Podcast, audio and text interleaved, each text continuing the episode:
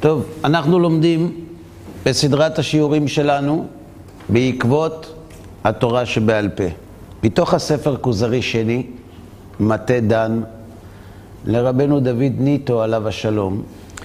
בשיעור הקודם התחיל החבר, תודה, התחיל החבר להציג בפני הכוזרי הוכחות שלדעת החבר, בעזרתן ניתן לראות שהייתה קיימת בימי הנביאים תורה בעל פה, שהיא הפירוש המקובל לתורה שבכתב. הדוגמה הראשונה שהוא הציג בפניו עסקה בנשיאת מסעות בשבת, שמופיעה בנביא ולא כתובה בתורה. והרחבנו בכך בשיעור הקודם. בשיעור הזה הוא מציג ראייה נוספת. ראייה למה? שישנה תורה בעל פה כבר בימי הנביאים.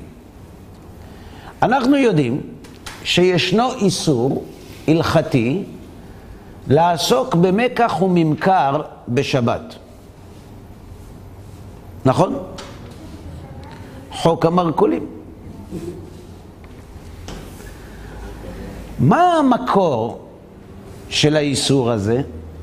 האם הוא כתוב בתורה? האם הוא נחקק על ידי החכמים? ומתי? ומה המשקל ההלכתי שיש לו? על כך אומר החבר. איסור קניין ומכירה בשבתות וימים טובים לא נכתב בתורה. אין לו רמז בתורה, אין לו זכר בתורה, הוא לא מופיע. ולא נכנס, בנוסף לכך, תחת סוג מלאכה, שהרי לא מנו חז"ל בל"ט מלאכות. אם אנחנו נלמד בפרק כלל גדול, פרק שביעי, במסכת שבת, את ל"ט מלאכות האסורות בשבת, לא תמצאו שם מלאכת מקח וממכר. אין דבר כזה. לא כתוב. ואף על פי כן, נתפשט איסורו בכל ישראל. למרות שהאיסור הזה הוא לא חלק מל"ט מלאכות, אנחנו יודעים שכל אלו האמונים על שמירת השבת לא עוסקים בשבת במקח וממכר. האם עד כאן הנתונים מוכרים לנו? יפה, נמשיך הלאה. ואין יודע, אני לא יכול לומר לך, אדוני המלך, אם נאסר למשה מסיני, או אם הוא תקנת חכמינו זיכרונם לברכה. אני לא יודע אם איסור מקח וממכר הוא הלכה למשה מסיני, או אם מקח וממכר הוא תקנת חכמים. איזה דמיון יש בין תקנת חכמים להלכה למשה מסיני? תקנת חכמים היא דאורייתא או דרבנן? דרבנן. והלכה למשה מסיני? דאורייתא. דאורייתא, יפה. אז אם הלכה למשה מסיני היא דאורייתא ותקנת חכמים היא דרבנן, והוא לא יודע מה המקור, יש לנו פה בעיה, לא? תשובה. מהי הלכה למשה מסיני? הרמב"ם, בהקדמה לפירוש המשניות, מונה ארבעה רבדים בתורה שבעל פה. הרובד הראשון נקרא הלכה למשה מסיני. הרובד השני נקרא פירוש מקובל, השלישי גזרות והרביעי תקנות. בסדר? מהי הלכה למשה מסיני? למשל, שהתפילין צריכים להיות בצבע שחור. אתה יכול לבקש ממנה בבקשה שתמצא מקום אחר לדבר בו? תודה. כלומר, הלכה למשה מסיני זה שהתפילין בצבע שחור. לא תמצאו אנשים שהתפילין שלהם בצבעי הקשת למשל. למרות שיש כאלה שיאמרו שזה יותר יפה. כולם צובעים בשחור את התפילין. איפה זה כתוב בתורה? זה לא כתוב, בקושי תפילין כתובים בתורה. ולטוטפות בין עיניך. נכון? אז מאיפה אנחנו יודעים שהתפילין צריכים להיות בצבע שחור?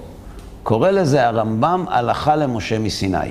מהי הלכה למשה מסיני? פירוש למצווה שהקדוש ברוך הוא מצווה את משה בסיני ונותן לו יחד עמה את הפירוש, כלומר את אופן קיום המצווה, וקוראים לזה הלכה למשה מסיני כי המאפיינים של הביאורים הללו, המאפיין המרכזי שלהם הוא שאין להם שום רמז בתורה. כלומר, תהפוך את התורה, נפה אותה בשלוש עשרה נפות, ולא תמצא בה שום רמז שתפילין צריכים להיות בצבע שחור. מהו פירוש מקובל? כל מה שאמרנו עד עכשיו. אז מה ההבדל בין פירוש מקובל להלכה למשה מסיני? למשל, שפרי עץ הדר הוא אתרוג? תשובה. אומר הרמב"ם, פירוש מקובל, הוא בדיוק עובר באותו מסלול שעובר את ההלכה למשה מסיני. גם הוא ניתן בסיני, אלא שישנו הבדל מהותי אחד. הפירוש המקובל, יש לו רמז בתורה. למשל, אנחנו רואים במסכת סוכה, מניין שפרי עץ הדר הוא אתרוג, אז דנים בגמרא, הדר על כל מים, הדר באילנו משנה לשנה, בסדר? כלומר, יש בתורה רמז לפירוש המקובל, ולכן יש הבדל משמעותי בין הלכה למשה מסיני לפירוש מקובל. מה יקרה במצב שבו תשכחנה שתי ההלכות? גם פירוש המקובל וגם ההלכה למשה מסיני. האם יהיה ניתן לשחזר את ההלכות הללו? לא. תשובה. את הצבע של התפילין לא יהיה ניתן לשחזר כי אין לו שום רמז בתורה. לעומת זאת, לחזור לאתרוג על ידי פרי עץ הדר, נוכל. זה אסמכתה או שעשו בדיעבד או אחרי שהייתה הלכה? או שזה ממש לפי זה הוציאו את זה? אתה שואל האם מדובר באסמכתה שהצמידו לתורה או שהוציאו ממנה. תשובה, כשהרמב"ם אומר שיש רמז בתורה לאתרוג, זה לא אסמכתה. כי לדעת הרמב"ם, ויש כמה דעות בסוגיית האסמכתה, האסמכתה של חז"ל הוא לזיכרון בעלמא. ולכן אין באמת רמז בתורה, אלא הצמידו אותו. ההבדל בין רמז לאסמכתה, אומר הרמב"ם, הרמז הוא מתוך התורה, והאסמכתה היא לתוך התורה. על ידי המידות אבל מתוך התורה? על ידי שלושת המידות? זה לא משנה כרגע. איך תוכל להוציא אותו ולשחזר? שאלה מצוינת, זה לא קשור לנושא שלנו עכשיו. כשנעסוק בי"ג מידות, ונעסוק, נדון בזה. כרגע אנחנו עוסקים בהבחנה בין הלכה למשה מסיני לפירוש מקובל.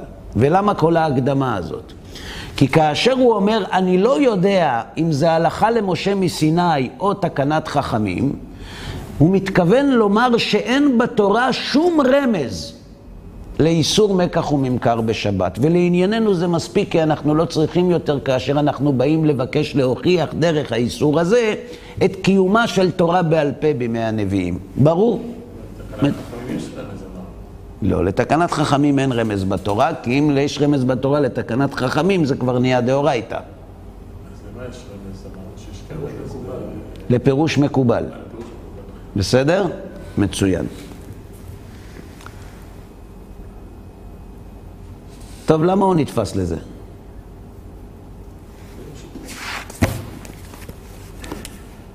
יש בעיה רצינית. תתכוננו.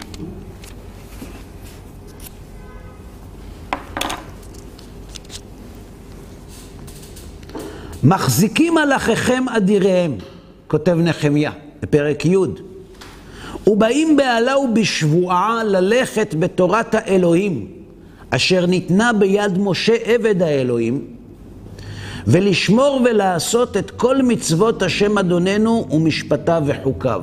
כלומר, מתחייבים, מאשררים את הברית עם הקדוש ברוך הוא על בסיס תורת משה עבד השם.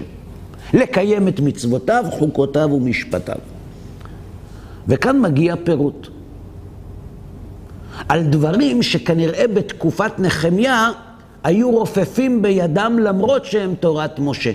ואת זה הם באים לאשרר. למשל, ואשר לא ניתן בנותינו לעמי הארץ, ואת בנותיהם לא ניקח לבנינו. מניעת התבוללות. ועמי הארץ, המביאים את המקחות וכל שבר ביום השבת למכור, כלומר, עמי הארץ הלא יהודים שגרים בסביבתנו, שמגיעים לירושלים למכור סחורתם בשבת, לא ניקח מהם בשבת וביום קודש, וניטוש את השנה השביעית ומסע כל יד.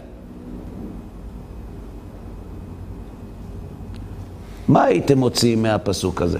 האם איסור נשיאת אישה שאינה יהודייה הוא איסור דה רבנן או איסור תורה?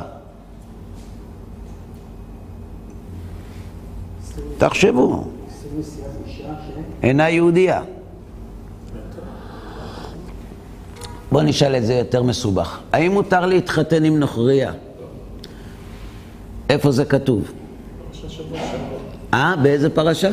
שבוע שעבר. לא תתחתן בם, קראנו את זה עכשיו, נכון?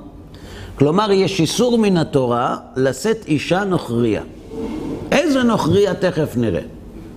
בסדר? אבל מהמילים לא תתחתן בם, אנחנו לומדים שאסור לקחת את בנו, את בית, את, איך כתוב בפסוק? לא ניתן בנותינו לעמי הארץ ואת בנותיהם לא ניקח לבנינו. בסדר? זה כתוב בתורה. אז כשאומרים בעלה ובשבועה ללכת בתורת האלוהים אשר ניתנה ביד משה ולא להתחתן עם גויים, זה הולך טוב ביחד? כן או לא? יפה. ואיך זה קשור למקח וממכר בשבת? כנראה שזה אותו דבר, כי הוא ממשיך אחר כך יחד עם השמיטה. אז יש מצוות שמיטה, לא תתחתן בם, ששניהם איסורי תורה. ובסנדוויץ' באמצע הוא מכניס איסור מקח וממכר בשבת, שכבר למדנו שהוא לא כתוב בתורה. אז איך הוא אומר ככתוב בתורת משה? האם השאלה ברורה? יפה. נחזור אל ענייננו. הרי כאן שלוש מצוות, שתיים מהן כתובות בתורה, לא תתחתן בם ושנת השמיטה. אבל איסור הקניין והמכירה ביום שבת קודש לא נמצא בתורה, לא בהדיא, לא במפורש ולא ברמז. ואף על פי כן, הצדיקים האלו כראוהו מצוות השם. בלאגן. משהו פה לא מסתדר. יש כאן חוסר דיוק. מילא שמיטה כתוב בתורה. שנת שבתון יהיה לארץ. לא תתחתן בם, כתוב בתורה. אבל איסור מקח וממכר לא כתוב בתורה, אז איך הם כורכים יחד את שלושת הדברים האלה ונותנים להם כותרת של מצוות השם ככתוב בתורת משה? בעיה רצינית. ונחמיה כותב, והצורים ישבו בה, מביאים דוג וכל מכר ומוכרים בשבת לבני יהודה. ואריבה את חורי יהודה. ואומר להם, מה הדבר הרע הזה אשר אתם עושים ומחללים את יום השבת? הרי ששמו הקניין והמכירה בין החיתון והשמיטה, שהן שתי מצוות כתובות בתורה, וכללו אותה עם שתיהן וקראו מצוות השם אדוננו.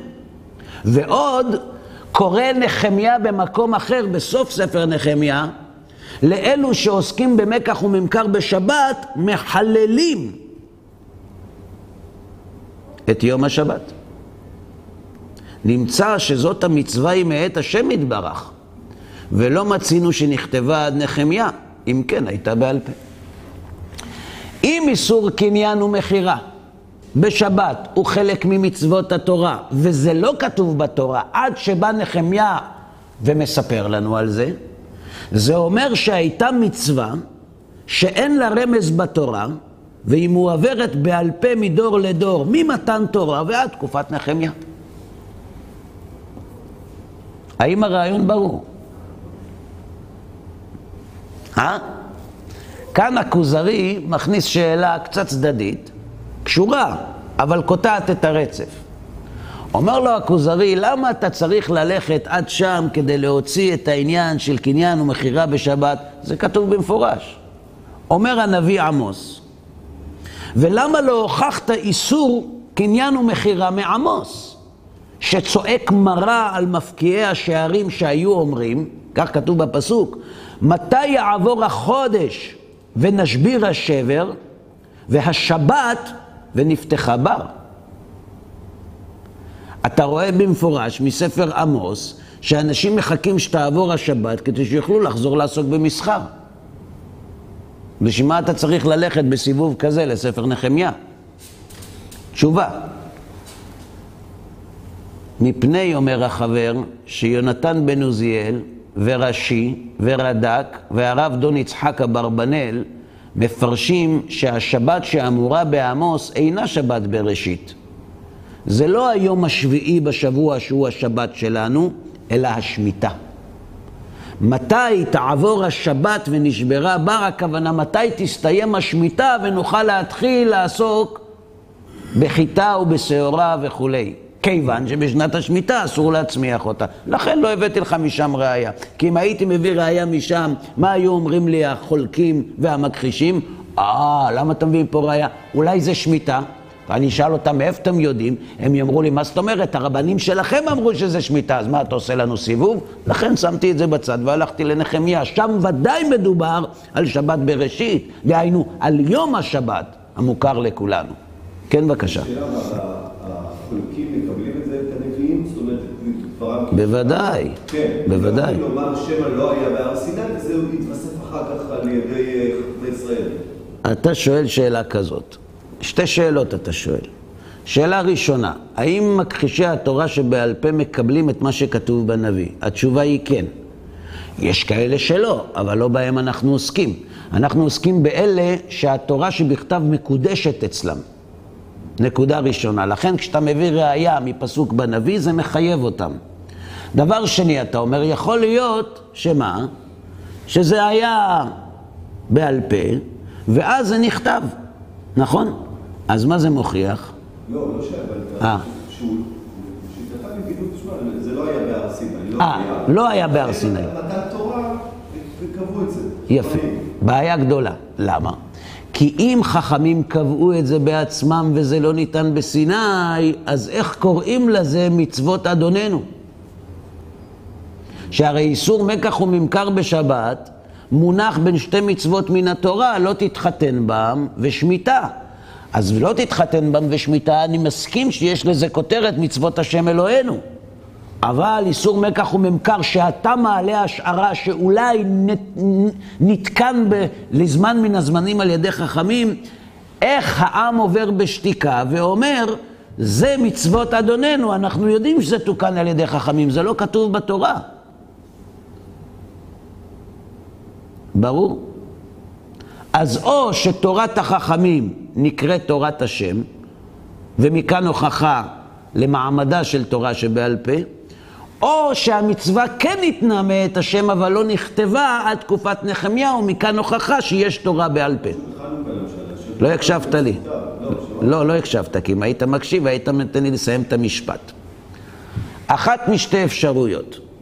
אם נניח שהמצווה תוקנה על ידי חכמים וקוראים לה מצוות השם, או שמה שחכמים אומרים זה מצוות השם, ומכאן הוכחה למעמדה הגבוה של תורה שבעל פה, או שלא, באמת זה ניתן בהר סיני על ידי השם ולכן זו מצוות אדוננו.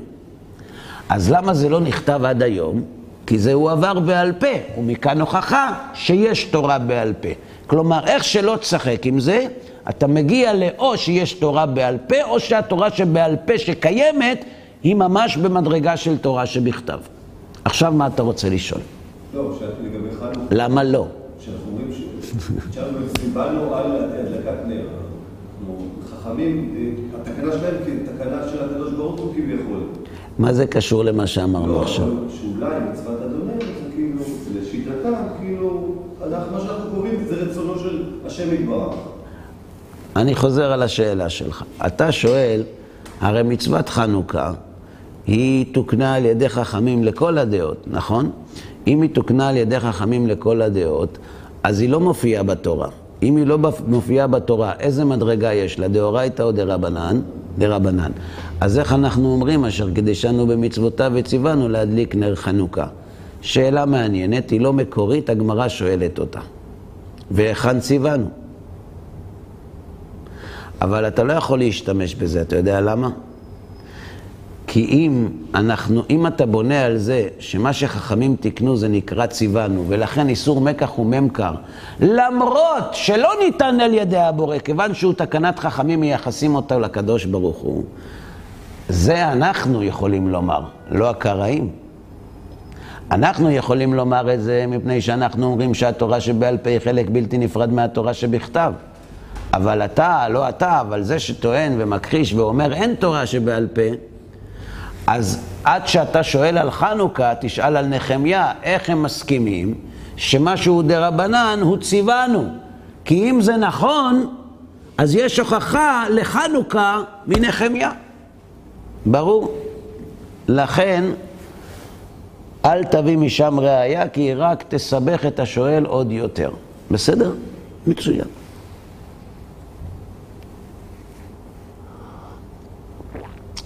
יפה כיוונת במה שטענת, מחמיא לו הכוזרי לח... חזק. יפה. אז יש לנו בעצם כבר שתי דוגמאות למידע שמופיע בנביאים ולא מופיע בתורה, והכותרת שלו זה מצוות השם. וזה אמור להטריד מאוד את כל מי שמקבל את התורה שבכתב ולא מקבל את התורה שבעל פה. נמשיך. אמר החבר, סברת מכחישי חז"ל היא, מה הטענה של אלה שמכחישים את דברי חז"ל? שאין אנו צריכים קבלה אלא למיעוט מצוות. אתם זוכרים שלמדנו בתחילה שהמכחישים אומרים ש... ודאי שקצת מצוות צריכות פירוש, וודאי שקצת מהמסורה שמעבירים חז"ל היא אמיתית, נכון? קצת וקצת, מודה במקצת, חייב שבועה. סברת מכחישי חז"ל היא שאין אנו צריכים קבלה אלא למיעוט מצוות. למה? שהרי הרוב נתבערו בתורה, כל הצריך, דהיינו כל הצורך. ואני אוכיח, אומר לו עכשיו החבר, שלא מבעיה, לא זו בלבד, המצוות הסתומות אשר הזכרתי צריכות קבלה, איזה מצוות סתומות הוא הזכיר? זה היה מזמן למדנו את זה, לפני יומיים. מה? ברית מילה. ברית מילה, נכון. מה עוד?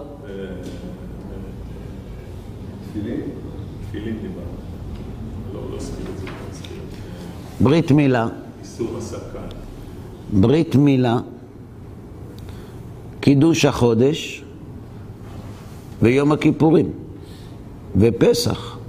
לא זוכרים שלמדנו את זה מזמן? כן.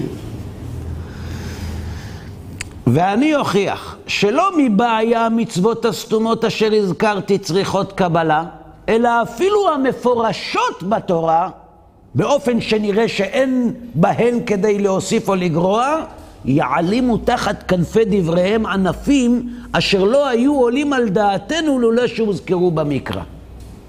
ומזה יצא לנו מחלוקת גדולה בינינו ובין המכחישים. שהם אמרו שאין אנו צריכים לתורה שבעל פה אלא למה? למצוות סתומות כגון מילה והחודש ופרי עץ אדר וכיוצא באלו. ואנחנו אומרים שכמעט כל התורה שבכתב צריכה לתורה שבעל פה, ובלתה תהיה לנו כדברי הספר החתום. אם נצליח להוכיח שהטיעון של החבר נכון, האם לא מתמוטטת טענת המכחישים את מושג התורה שבעל פה? כלומר, אם נצליח להוכיח שהתורה שבכתב היא ספר חתום ללא ביאור בעל פה, ואנחנו מניחים שספר התורה ניתן מאת השם, אנחנו בבעיה גדולה. מדוע? תשובה. האם השם יתברך רוצה שנחיה. אה? אתם אומרים שכן? דיברתם איתו? מאיפה אתם יודעים? אז יש שתי תשובות. אם הקדוש ברוך הוא לא היה רוצה שהאדם יחיה, הוא לא היה בורא אותו. אבל יש ראייה מן התורה. אלה החוקים, אלה המצוות, החוקים והמשפטים אשר יעשה אותם האדם וחי בהם. כלומר, שהתורה ניתנה לאדם כדי שיחיה. זאת אומרת, השם ברא את האדם כי הוא רוצה שהוא יחיה. והוא מצווה אותו בתורה, ובחרת בחיים. וכל כך חשובים החיים, שהקדוש ברוך הוא אומר, דע לך, התורה שנתתי לך כדי שתחיה במקרה שהיא מתנגשת עם החיים, תנוח התורה ויזרמו החיים, למעט שלוש עבירות. אבל החיים תמיד קודמים לתורה. נשמע. הכל. עד פה בסדר? עכשיו אנחנו מעיינים במצוות התורה. כתוב בתורה, שמור את יום השבת לקדשו. ששת ימים תעבוד ועשית כל מלאכתך. עכשיו, תלוי מי מפרש את הפסוק. החרדים מפרשים את הפסוק, ששת ימים תעבוד, כהמלצה. והאחרים מפרשים את הפסוק, ששת ימים תעבוד, כמצווה דאורייתא, שהם מקפידים בה מאוד. וכל מי שלא נוהג בה, הם מייסרים אותו. אבל בכל מקרה כתוב בפסוק, ששת ימים תעבוד ועשית כל מלאכתך, וביום השביעי שבת להשם אלוהיך. כלומר, שישה ימים שלך. תעבוד, תעשה כל המלאכות שלך, אבל שבת זה להשם אלוהיך. איך תייחד את השבת להשם אלוהיך? כשלא תעשה מלאכתך. ששת ימים תעבוד ועשית כל מלאכתך, ימים שלך. ויום השביעי שבת זה להשם אלוהיך. לכן לא תעשה כל מלאכה. אתה ובנך וביתך ובהמתך, עבדך ואמתך וגרך אשר בשעריך. בסדר? למה? כי ששת ימים עשה השם את השמיים ואת הארץ, וינח ביום השביעי.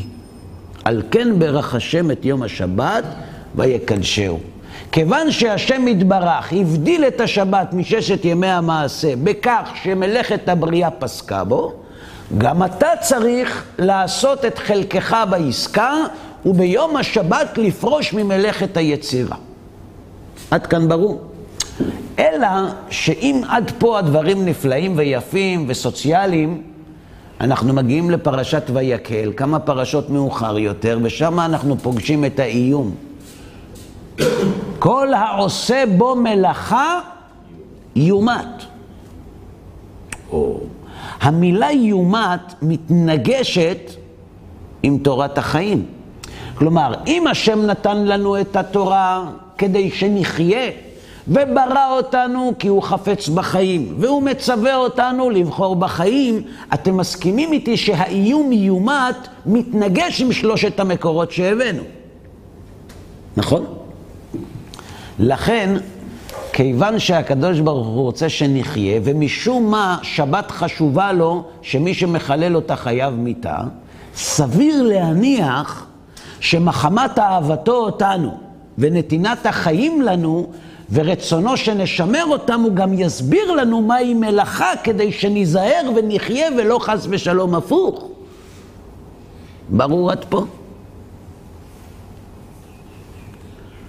ואנו אומרים שכמעט כל התורה שבכתב צריכה לתורה שבעל פה, ובלתה תהיה לנו כספר החתום. כלומר, מבחינת, מצד הסברה, ההיגיון, לא ייתכן שהשם ייתן תורה וייתן בצידה איום ולא ייתן לנו ביאור כיצד לא ניכשל בה. לכן, אם נוכיח שאי אפשר לתורה שבכתב בלי תורה שבעל פה, ושהמצוות המפורשות בתורה לא מבוארות דיים, תהיה לנו לכאורה הוכחה חותכת שחייבת להיות תורה בעל פה. האמת שגם הקראים מסכימים לזה. הקראים מסכימים במקצת המסורה ובמקצת הביאורים. מדוע? כי גם הם מסכימים שלא ייתכן שהשם ייתן מצוות לא מבוארות, רק הם אומרים, הלא מבואר ניתן פירוש בצידו שעובר בעל פה על ידי החכמים, אבל הרוב המבואר אינו צריך לביאור, ולכן אין תורה שבעל פה אלא מעט. אבל העיקרון שאי אפשר לתורה שבכתב בלי תורה שבעל פה מקובל גם על הקראים. כל מה שנשאר לנו להראות זה שהסברה שלנו הרבה יותר חזקה משלהם. מה הם יענו לזה? איזה תשובה יש להם? אני לא יודע, תכף נראה. אבל קודם כל, אנחנו רוצים להעמיד דברים על דיוקם. ולומר שאין לנו מחלוקת ואין להם איתנו בעניין הצורך בביאור למצוות סתומות. המחלוקת בינינו לבינם, מה מספר המצוות הסתומות בתורה? אנחנו אומרים כמעט הכל, והם אומרים כמעט כלום. עכשיו נשאר להוכיח את זה. כן, בבקשה. שום דבר? טוב. קצת. והנני מציג לפניך קצת ממצוות התורה, מפורשות ומבוררות, אשר בכללם מצוות אחרות שלא היה אפשר להשיגן בשום פנים, אם לא שנכתבו במקרא. כלומר, אני אראה לך דוגמה למצווה ברורה, שלכאורה לא צריך בה ביאור, ואחר כך אראה לך כוונות נסתרות בתוך המצווה הזאת, שבלי ביאור לא היינו יכולים לדעת אותן. ואז נשאל את הקראים, מה דעתם על זה? בסדר? כי אנחנו מאוד ליברליים.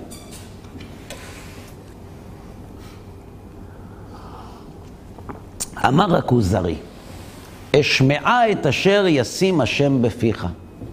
דבר. אמר החבר,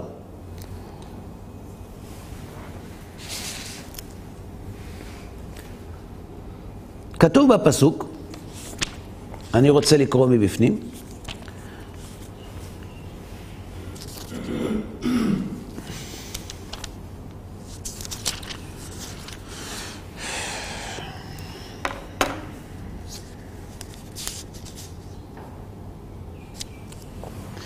יביאך השם אלוהיך אל הארץ אשר אתה בא שמה לרשתה. אני מבקש תהיו בהאזנה, כי אני עושה מבחן, בסדר? ונשל גויים רבים מפניך. פירוש, כשתבואו לארץ, שהשם אלוהיך נותן לך לרשת, הוא יגרש מפניך גויים רבים.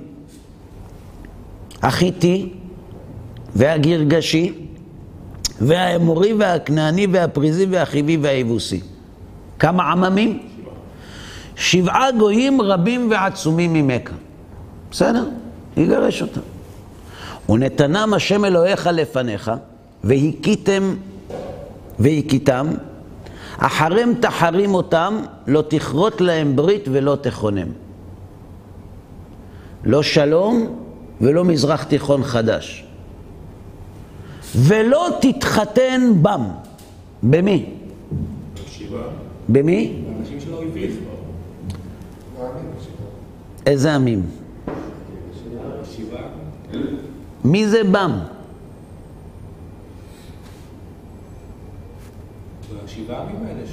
נכון. אני סופר לך שבעה עממים, ואחרי זה אומר לך אל תתחתן בם. במי? בשבעה עממים. ולא תתחתן בם, בתך לא תיתן לבנו וביתו לא תיקח לבנך. בסדר? עד כאן ברור.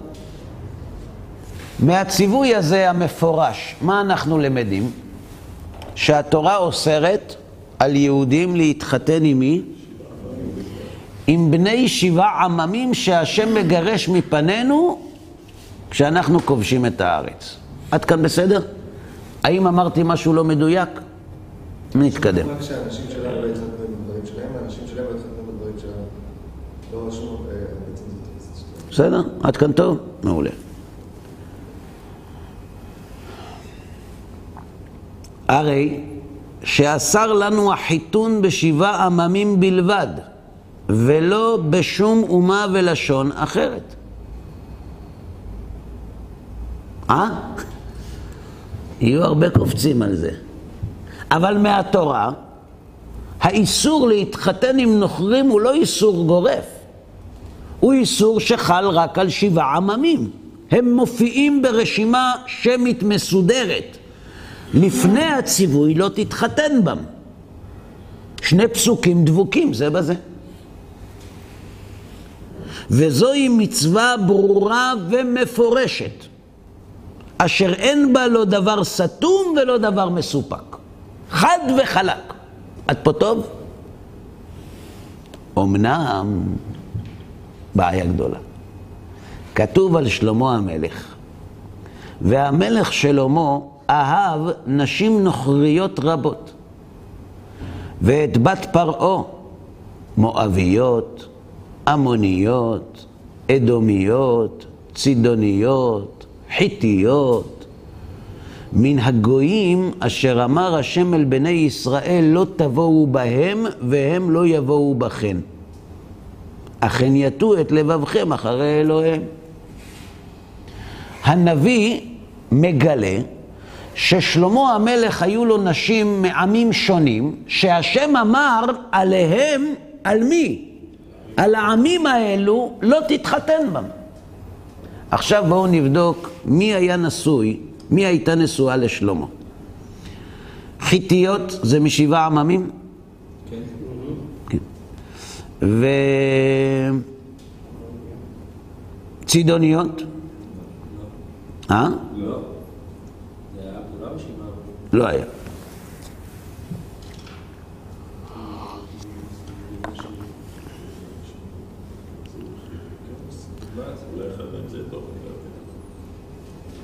אלא שתיים בלבד. מתוך כל הנשים שהיו נשואות לשלמה, אומר, אומר החבר, הרי שש אומות, אבל אין ביניהם אלא שתיים משבעה עממים, שהן צידוניות וחיתיות.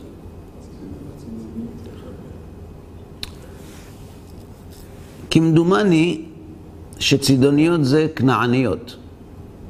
כמדומני, צריך לבדוק. ואף על פי כן, לא משנה. אם יש רק אחת זה עוד יותר טוב. ואף על פי כן אמר על כולן, מן הגויים אשר אמר השם לא תבואו בהם. אז יש לנו ככה, בפסוק אחד כתוב בתורה בחומש דברים, שבעה עממים לפי רשימה שמית ולא תתחתן בם. בספר מלכים כתוב ששלמה המלך היה נשוי לנשים נוכריות רבות, שנאמר עליהם לא תתחתן בם. וכשאנחנו מחפשים ברשימת הנשים של שלמה, אנחנו מגלים רק שני עמים שקשורים לאותם עמים שנאמר לא תתחתן בם. עמוניות, אשדודיות, מואביות, לא נאמר מצריות, אדומיות, לא נאמר לא תתחתן בם. ברור עד כאן? אז אם בשלמה נאמר שנאמר לא תתחתן בם, אנחנו חייבים לומר שבלא תתחתן בם שכתוב בתורה זה לא רק שבעה עממים, זה כל מי שהוא לא מהעם היהודי. אבל זה לא כתוב במפורש. ומכאן ראיה שאפילו מצווה מפורשת צריכה ביור. האם הרעיון ברור? כן, איך איך מסבירים את ההבדל בין לא תבואו בהם ולא תתחתן בהם? רגע, שנייה. זה, זה לא כתוב, אתה, אתה קורא, אתה, או שהקדמת אותי, עד פה לא כתוב כלום. לא, אבל לא תבוא בם, איפה כתוב? שבעה עממים כתוב, איפה, אה, את המילים לא תבוא בהם, איפה, איפה קראת? נשים רבות, כן. אשר אמר השם אל בני ישראל לא תבואו בהם. כן. מה זה לא תבואו בהם? זהו, אני שואל איך מחברים שלא תבואו בהם שווה לא תתחתן בהם? סליחה, אפשר גם נשים שזה לא? רק גברים? תודה.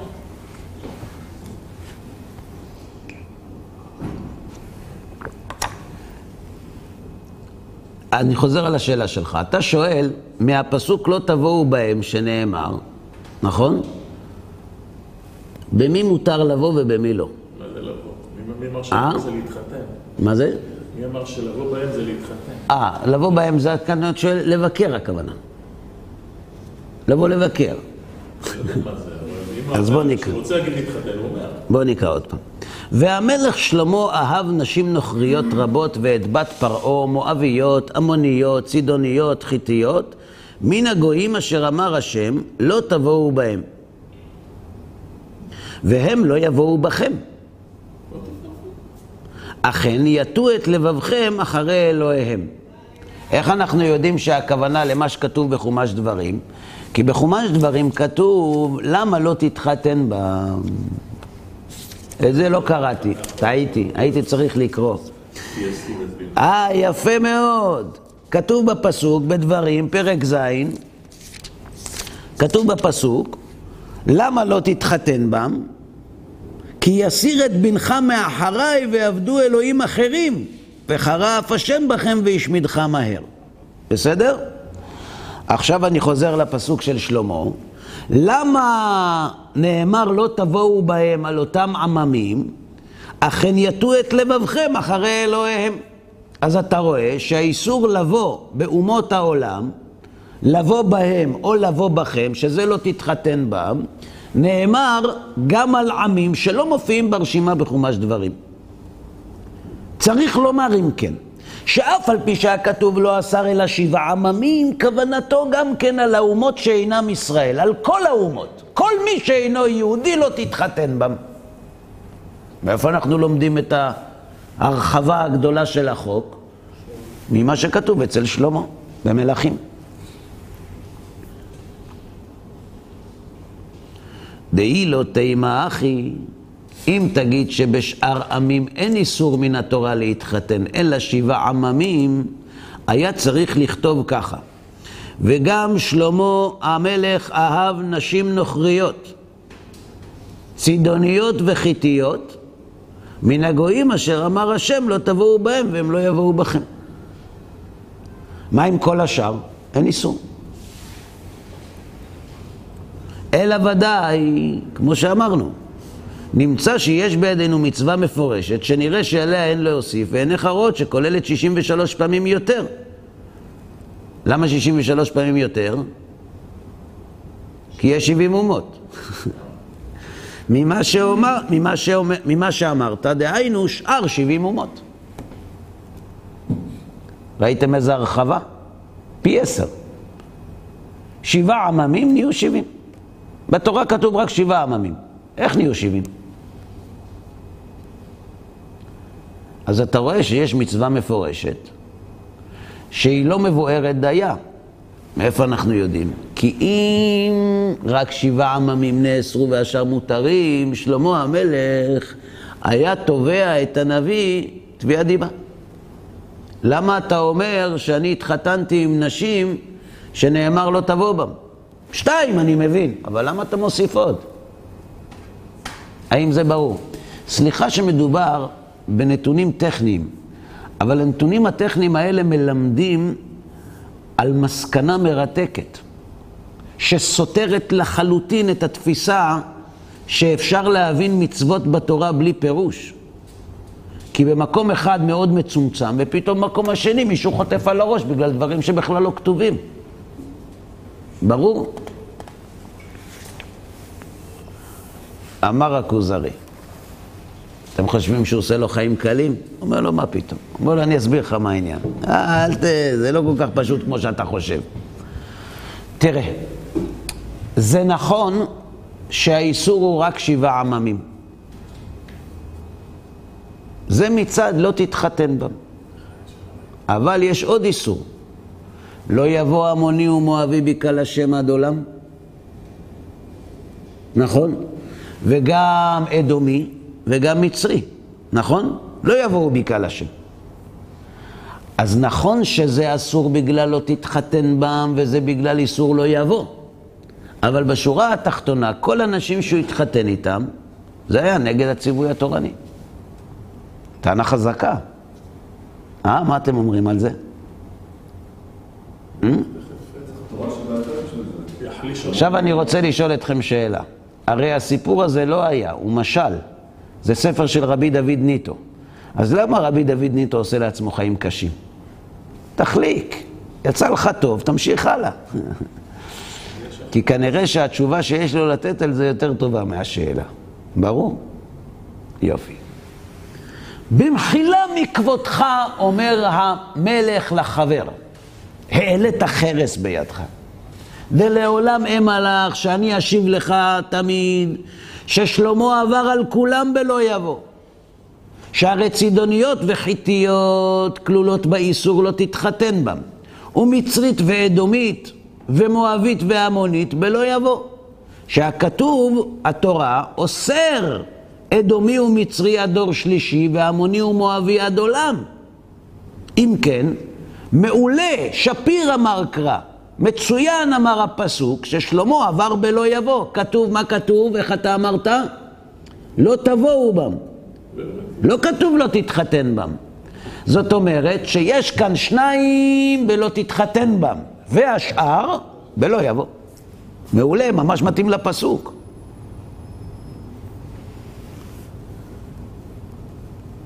היי כדיני והי כדיני, זה כמו הדין שלו וזה כמו הדין שלו, והצד השווה שבהם שאסור להתחתן עם כולם, כל אחד מצד אחר. לא כתוב uh, סקנדינבית. כתובים כאן רק כתובות אומות שנאסר עליהם, נאסר עלינו לבוא איתם בקשרי חיתון. חלק מצד לא תתחתן בם וחלק מצד לא יבוא. ברור? קושייה ברורה? לכאורה קושייה חזקה מאוד. ואל תשיבני בדרש של חז"ל שאמרו עמוני ולא עמונית. כי אם עמוני ולא עמונית, אכן כך. כשהוא נושא אישה עמונית, הוא עובר על איסור לא תתחתן בם? אה? אם אכן ככה זה. למה כן? לא, לא. אם מה שכתוב לא יבוא עמוני ומואבי זה רק זכרים, ואילו הנקבות מותרות, האם מותר לו להתחתן איתה או אסור? אה? אם זה רק איסור לגברים, לא, זה לא מדבר, זה לא יבוא בה, זה לא קשור להתחתן. מההתחלה. למה אסור להתחתן עם צידוניות וחיתיות? כי הם משבעה עממים, שנאמר במפורש בתורה, לא תתחתן בם. נכון? מצוין. האם מותר להתחתן עם עמונית ומואבית מצד לא תתחתן בם? אה? לכאורה כן. אז למה אסור להתחתן עם, עמונית ומואבית? בגלל כתוב, לא יבוא עמוני ומואבי בקהל השם עד עולם. אם עמוני ומואבי זה רק זכרים ונקבות מותרות, האם מותר להתחתן עם עמונית ומואבית? אה? כן או לא? אז למה כתוב שעמונית ומואבית נאמר לא יבואו בקהל? הרי רק עמוני ומואבי ולא עמונית ומואבית. האם השאלה ברורה? נחזור חזרה. אם תאמר במחילה מכבודך,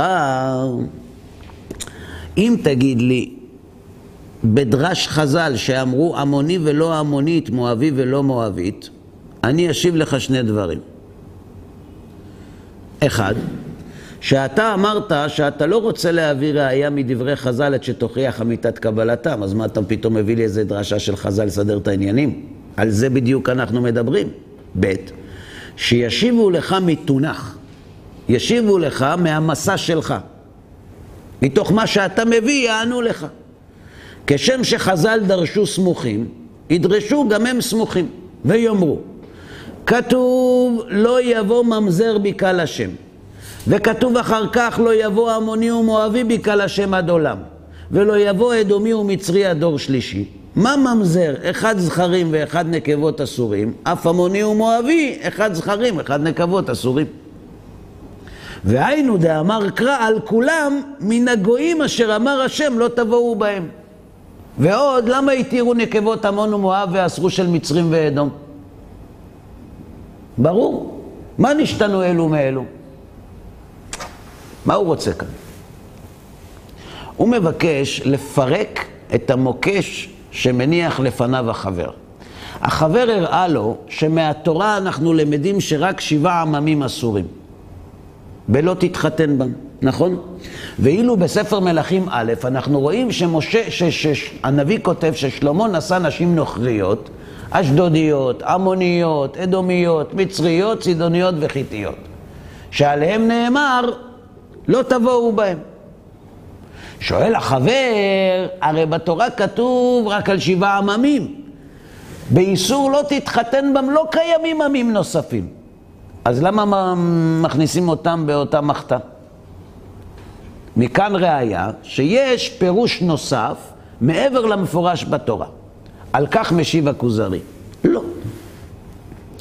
יש איסור, אה, בוא נגיד ככה, החיבור בין עם ישראל לאומות העולם נחלק לשני חלקים. חלק מהעמים אסורים לבוא בנו ואנחנו בהם מאיסור לא תתחתן בם.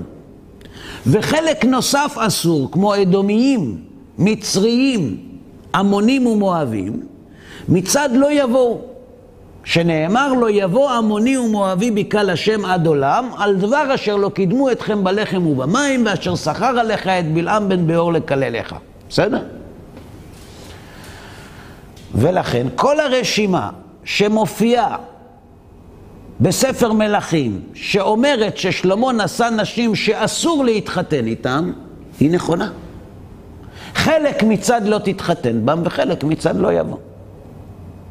ואם תגיד לי שזה לא נכון, למה? כי עמוניות ומואביות מותרות, ואילו מצריות ואדומיות אסורות. מדוע? כי תחזיק בדעת, בדעת חז"ל, שלמדו בדרשה עמוני ולא עמונית, מואבי ולא מואבית.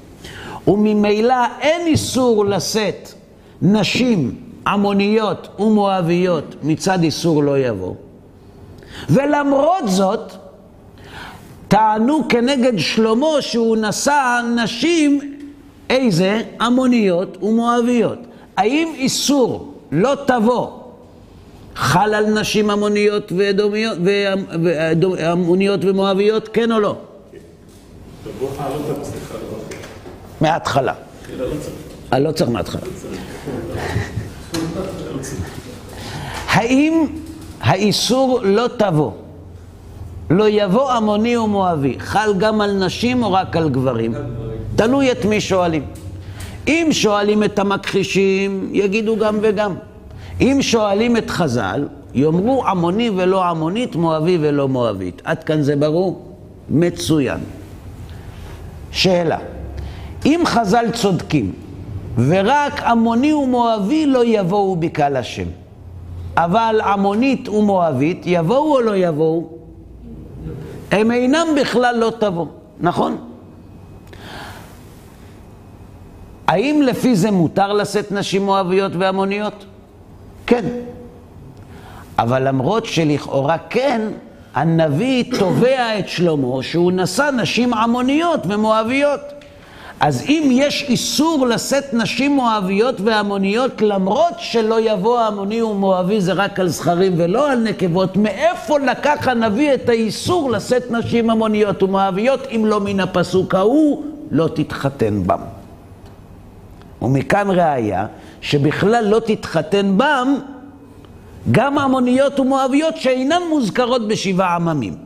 לכן אומר לו הכוזרי, אם תבוא אליי בכזה סיבוב ותגיד לי לא, עמוני ולא עמונית, מואבי ולא מואבית, ולכן יש קושייה איך הוא נשא נשים עמוניות ומואביות שהרי הן מותרות, ואם זה אסור סימן שזה בא מצד לא תתחתן בם, אל תביא לי ראיה משם. קודם כל זה חז"ל. ואתה אמרת שאתה רוצה לתת ראיות לפני שאתה מביא דברים מחז"ל, תוכיח שאמיתת קבלתם. ב' אם אתה דורש לסמוכים, המוני ולא המונית, על דבר אשר לא קידמו אתכם, דרכו של איש לקדם, אין דרכה של אישה לקדם, לכן הם לא בכלל האיסור, גם הם יעשו סמוכים. ממזר, אדומי, מצרי, זכרים ואף נקבות, אף המוני ומואבי, זכרים וגם נקבות. לכן אל תביא לי ראיה משם, וחזרה קושייה למקומה על דבריך. זה מצד לא תתחתן בם, וזה מצד לא תבוא. לכן הנביא תובע את שלמה על זה שהוא נשא נשים המוניות ומואביות. לא מצד לא תתחתן בם, זה רק לצידוניות וחיתיות. אבל מצד שני, יש עוד איסור, לא תבוא. האם עד כאן בסדר? האם הקושייה ברורה? זאת אומרת, יש לנו כאן טיעון של החבר, שמביא ראייה שמצוות מפורשות צריכות ביאור, ויש קושייה על דבריו מצד המלך על כך שהנביא כן מדייק ואומר, חלק מצד לא תתחתן בם וחלק מצד לא יבוא. ואם כן אין ראייה וחזרה הקושייה למקומה. יש מצוות מפורשות, יש מצוות לא מפורשות, הלא מפורשות מעטות, המפורשות רבות, לכן תורה שבעל פה היא רזה ודלה. ולכן אנחנו לא מחויבים לקבל את ההרחבה של חז"ל לתורה שבעל פה, וחזרו המכחישים למקומם, ועכשיו צריך החבר להשיב מדוע למרות הטענה של הכוזרי, עדיין סברתו חזקה מאוד, ואת זה נעשה בעזרת השם בפעם הבאה. עד כאן להיום.